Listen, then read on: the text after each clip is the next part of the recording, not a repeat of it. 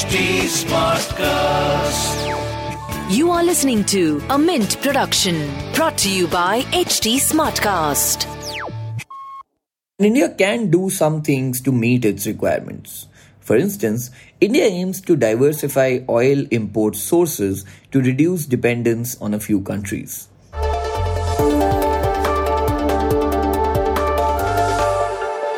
The internet gave us short attention spans.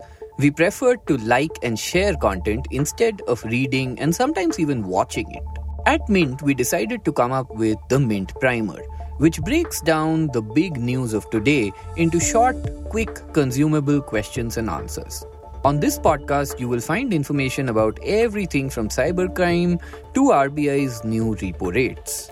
I'm Prasid Banerjee, and this is what happened today. Today's primer is written by Rituraj Baruah.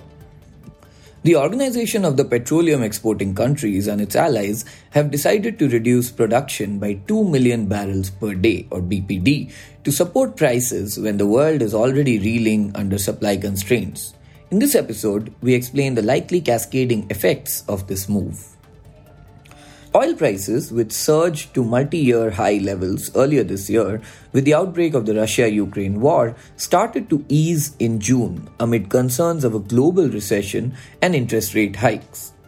From the highs of more than $130 per barrel in March, oil prices fell to below $90 in September. Major oil producers in West Asia have said that current oil prices do not reflect market fundamentals. Demand is expected to falter because of concerns of a recession, which would pull down prices even more. The output cut is expected to bring huge returns for West Asian countries, with several European countries running towards them. The immediate impact of the decision was seen on Wednesday when crude oil prices jumped 1.5% post the announcement of the cut. Prices eased on Thursday, but supply concerns are likely to persist as the production cut accounts for 2% of global crude oil supplies, and also because several countries, such as the US and those in Europe, are shying away from Russian oil. According to data from the US Energy Information Administration, OPEC members produce around 40% of the world's crude oil. Analysts are of the view that the production cut would take Brent prices above $100 per barrel. And the reduction will, of course, impact India as well. India is likely to be severely impacted by the move, as around 85% of its energy requirement is imported. OPEC members, Iraq, Saudi Arabia, and the UAE, are major suppliers of oil to India.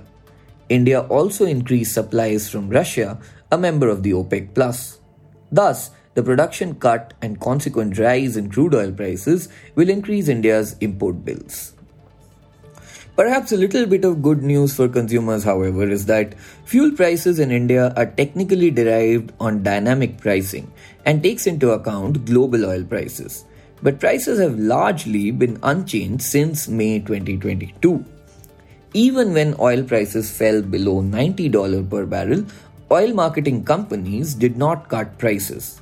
However, even if oil prices rise, analysts feel retail fuel prices will not be raised immediately as the country is already reeling under high inflation, way above the Reserve Bank of India's tolerance band, and petrol and diesel prices are politically sensitive issues.